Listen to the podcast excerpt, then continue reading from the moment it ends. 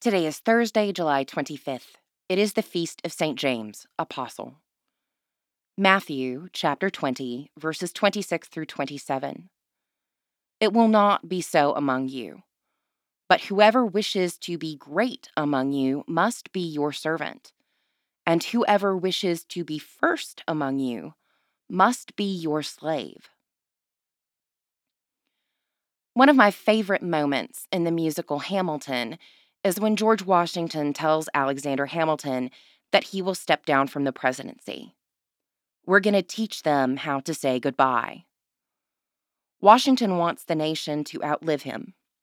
He knows that can't happen if he becomes the focus of everyone's attention.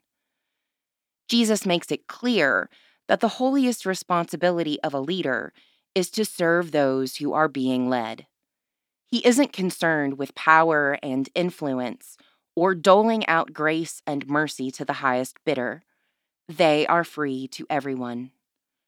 He wants the focus to be on the message, serving the other, proclaiming peace, loving ourselves, loving our neighbor, and loving God. Pray for the Diocese of Raiwind in Pakistan.